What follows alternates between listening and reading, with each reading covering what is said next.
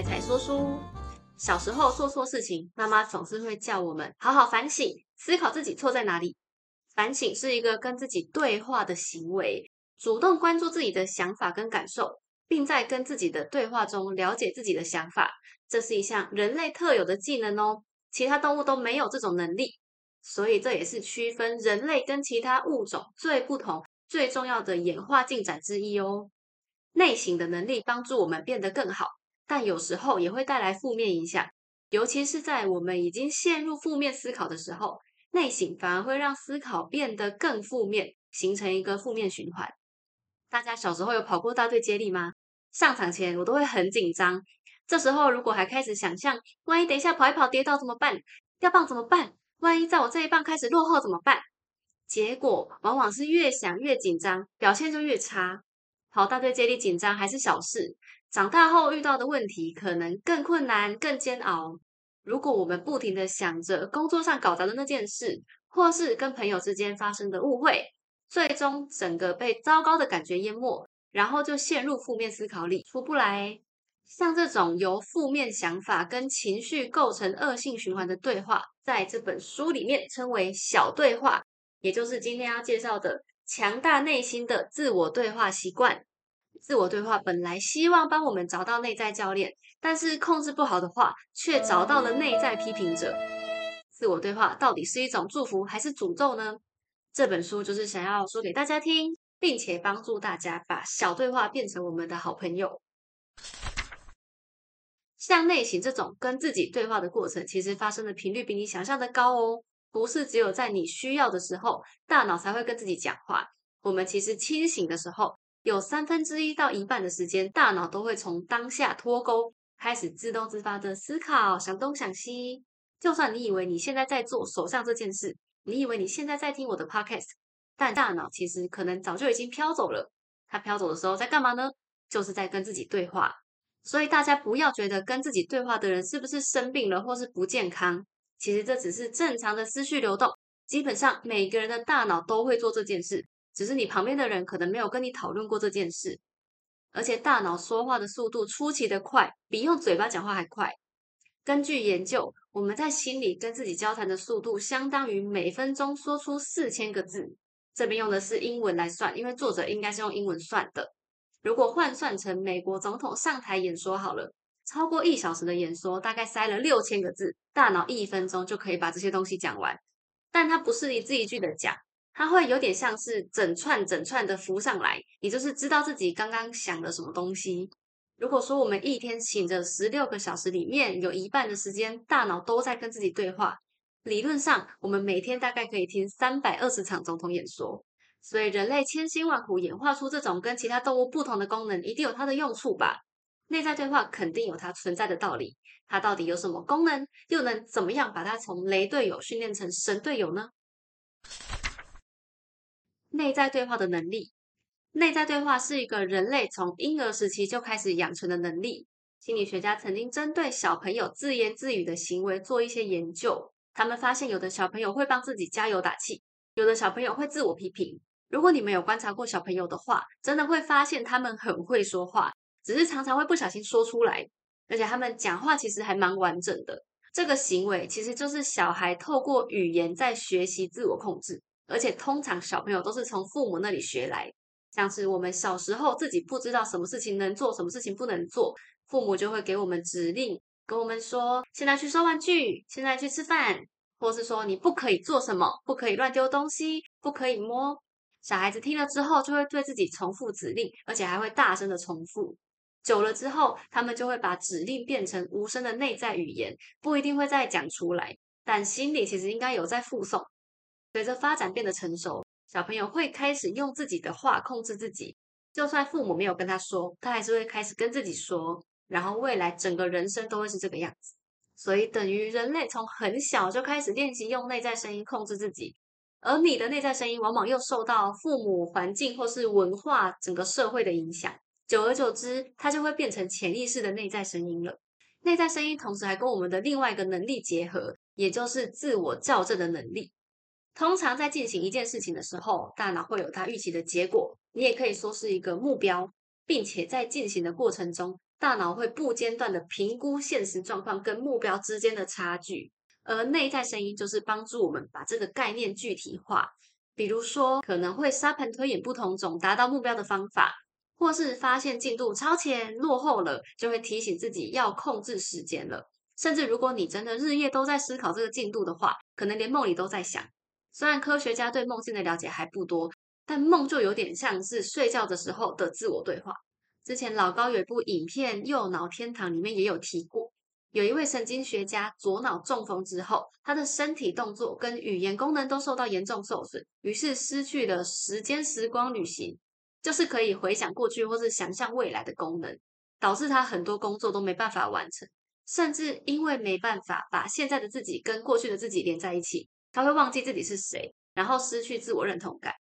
但是在他康复之后，描述当时的情境，却觉得很像是进入了一个梦幻之地，就是拉拉链。因为他觉得少了内在声音，他整个人有种解脱的感觉，他不用再听自己滔滔不绝的讲个没完，然后发表很多意见，甚至很多负面的。然后也是他后来康复之后才知道说。关注自我对话有多重要？不然不小心，可能在你没发现的时候，大脑就被自我对话控制情绪了。小对话的黑暗面，所以小对话就是自我对话里面比较负面的那一些对话。当负面的对话不停循环，影响你的心情，让你又再继续更负面对话的时候，它就会对我们的生活造成一些真正的影响。首先，小对话会害你已经很熟悉的事情退化、倒退走。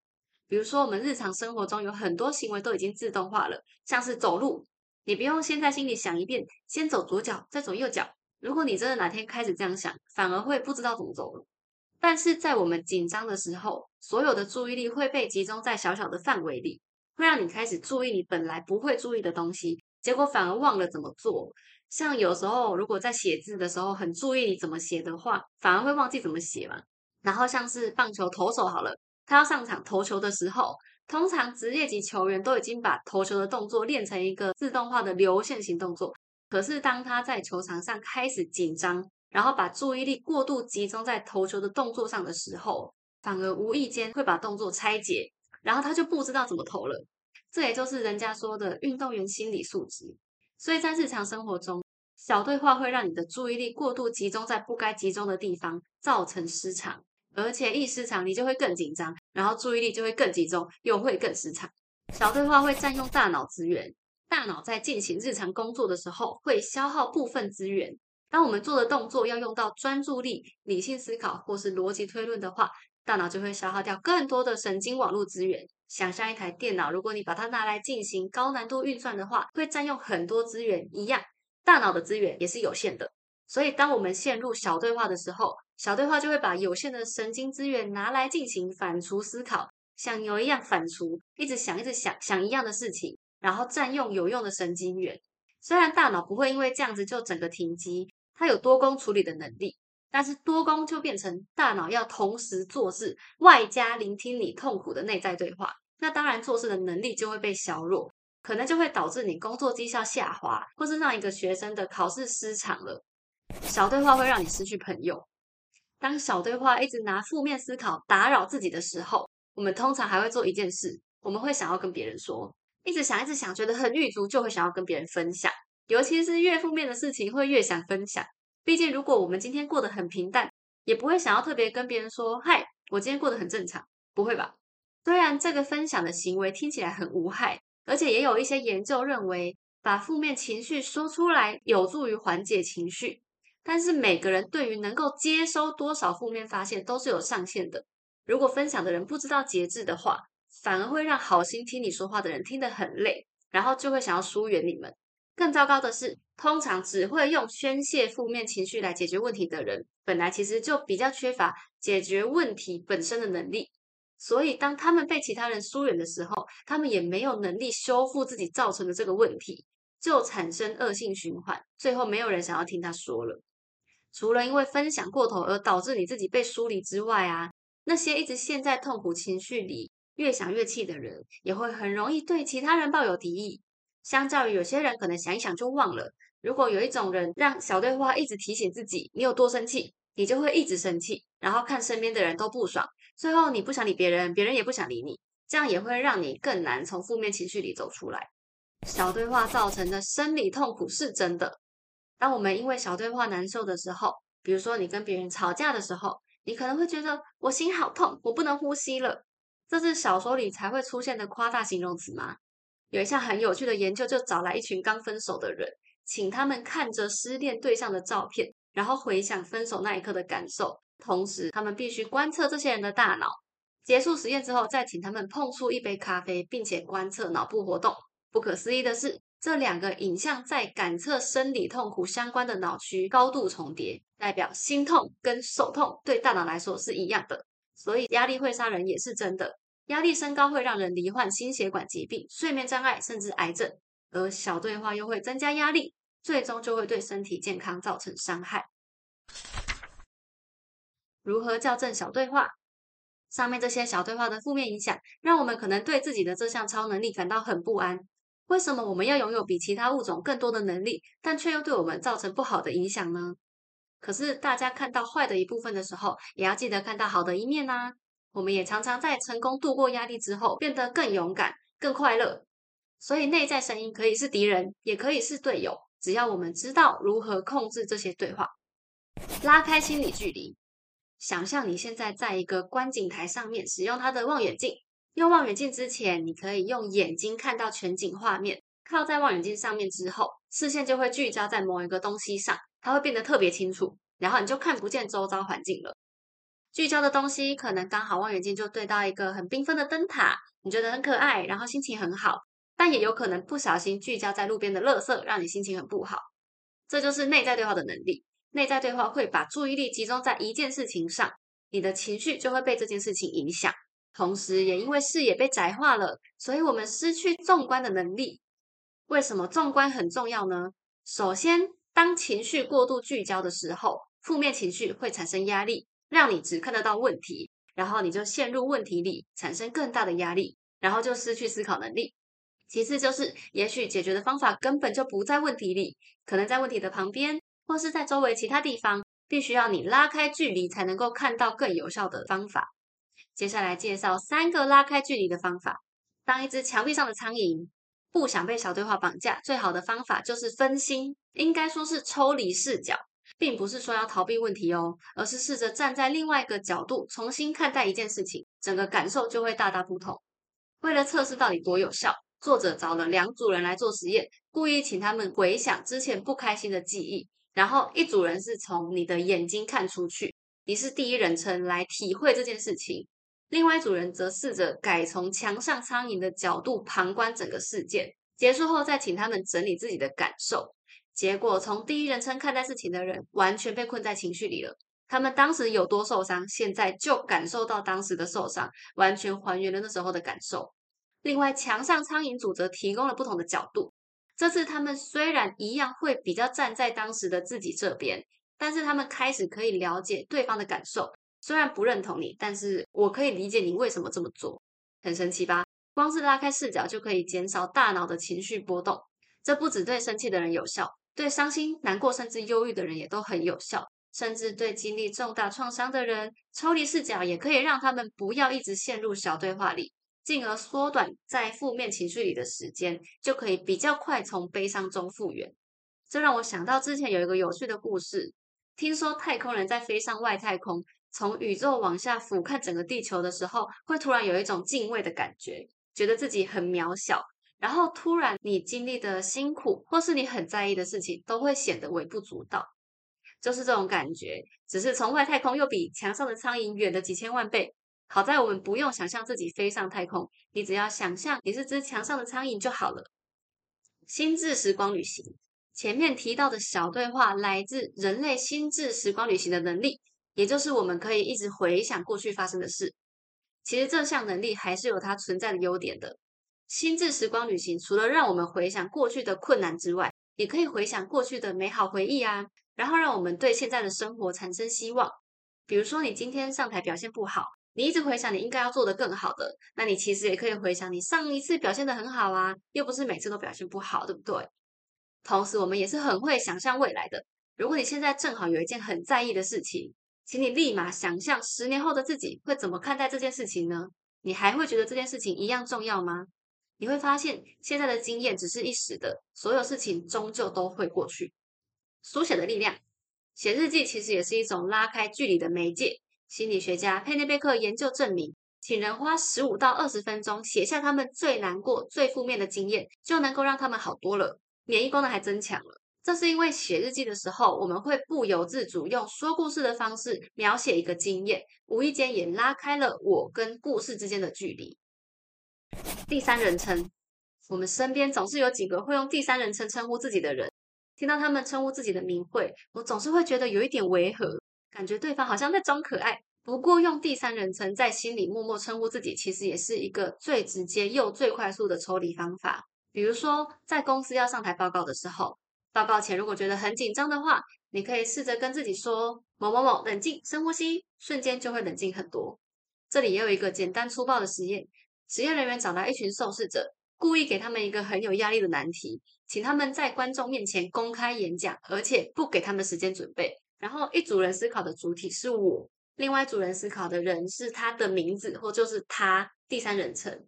实验结束之后，你去问他们的感受。用第三人称演讲的参与者就没有那么害羞，也没那么尴尬，事后也不会一直回想自己当下的表现如何啊，好不好啊，或者表现不好。反过来用第一人称演讲的人，则会一直重播自己当初的表现，他会一直很纠结，然后一直回想自己紧张的心情。连评审们从旁观角度来看，也都觉得用第三人称演讲的人表现比较好。这是因为从第三人称说故事，创造了感情距离。自然也就降低压力，没有压力后做出来的选择就会比较明智。而且这种第三人称的技能，我们好像天生就知道怎么用诶比如说小朋友在两岁的时候就知道怎么用你我他，他们已经搞得很清楚你我他的差别在哪里，而且还知道你我他随着说话的人不同，意义也会不同。但是对我们来说，我们完全不会觉得有困难，而且那个切换超快的，大概半秒到一秒间就切换完了。也是因为这样，对自己使用第三人称是一个超级快速又简单的方法。比起想象你是一只苍蝇，或者想象十年后的样子，还会需要动用大脑容量。如果只是改称呼自己的名字，真的简单的很多。平常大家可以多多使用这个方法哦。改变周遭环境，平常工作累的时候，去大自然走一走，会觉得心情好很多。这件事情不只是感觉，而是真真实实有科学根据的。前面提到的抽离方法，像是转换视角或是在脑内时光旅行，都需要用一定的专注力才能做到，或者是光是告诉自己不要胡思乱想了，就会需要一定的专注力了。那如果你的专注力都拿来生气，哪还有力气拿来告诉自己要冷静啊？大自然对我们来说，其实就是一个补充专注力最直接的方法。大自然是人类天生需要的东西，它对大脑来说，就像帮大脑的电池充电一样。美好的事物会不由自主吸引我们的注意力，就算只是大自然的照片也是有用的哦。刚刚前面提到，不是有一群可怜的受试者被要求进行演讲吗？在他们的压力被提高之后，他们又紧接着做着另外一个实验。这次这群参与者只要看六分钟的影片就好。有一些人看了街道房屋的影片，有一些人看树木茂盛的地方。结果看到最多自然景观的人，压力恢复也最高，最多可以降低六十 percent。所以，如果家里或是办公室附近有自然景观可以看的话，最好平常可以去看一下，让你可以多放松。如果真的没有自然景观可以看的话，也没关系，可以在桌上摆个风景照，或是听一些大自然的声音，雨声、虫鸣、鸟叫等等，也都能够舒缓压力，减少小对话。仪式的力量，魔法。最后一个是我觉得最有趣的，大家知道安慰剂吧？安慰剂通常是用来跟药品做对照实验的工具。因为有时候光是使用的人相信它有效，它就会有一点效果，就是心理作用。为了避免把真正的药效跟心理作用混在一起，所以医学实验上会用实验来确保药品真的有功能，而不是只是心理作用。有趣的地方就来啦，既然安慰剂是透过心理作用发挥效果，那也是真的有效啊。比如说像肠燥症或是轻微过敏，安慰剂就特别有效。可是安慰剂是你以为它是药，它才有用吧？如果你已经知道它是安慰剂了，还会有用吗？答案竟然是还是有用诶，这点完全颠覆了大家的想象，至少是完全颠覆了我的想象啦。本来大家以为安慰剂必须要被骗着用才有效，可是实验却证实，就算事先跟受试者说明这是安慰剂，然后同时跟他们说安慰剂背后的科学原理，再让他们服下安慰剂，这样竟然也是有效果的。所以这样的效果套用在小对话上的话，事先告诉别人说喝点热水会让你舒服一点哦，就真的能够减少小对话带来的困扰了。安慰剂的效果也可以延伸到食品之外的领域，比如说仪式感，就像网球高手 Nadal 在每次发球前都会做一连串的摸耳朵、摸头、摸鼻子的动作嘛。让自己的心情平静下来，减少小对话的干扰。其实背后的原理一点也不神秘，完成整串的动作仪式会占据大脑的工作容量，让内在对话没有空间，就成功达到分散注意力的目的了。听到内在对话，我第一个想到的案例就是运动员心态炸裂的问题。常常有很多表现很好的运动员突然失常，而且一失常就回不去了。旁观者都可以很简单的说。这就是心理素质不够好啦。可是对当事人来说，训练心理素质就不是这么容易的一件事啊。以前学校也没有教过怎么练心理素质。如果可以的话，谁不希望自己可以无时无刻保持冷静啊？所以我在看到这本书的时候，真的觉得，为什么以前学校都没有教这么重要的事情？又不是只有运动员需要掌握内在对话，我们其实每个人也都非常需要诶因为内在对话无时无刻都在发生啊。像我妈就常常生气，一气就气很久，一个人在那边越想越气。她就是被小对话控制情绪了。所以，如果家里身边有人的爸爸妈妈、兄弟姐妹也有这个问题的话，就可以把这个影片给他们看。毕竟，我们也都希望身边的人可以健健康康、快快乐乐吧。同一件事情影响我们的时间可长可短，就看我们怎么面对而已。书里面的方法都非常简单，感觉好像是我们早就知道，只是没有把它整理成一整套完整的方法。没有融会贯通而已，这么好用，大家不练习吗？那今天的分享就到这边啦，喜欢的话记得。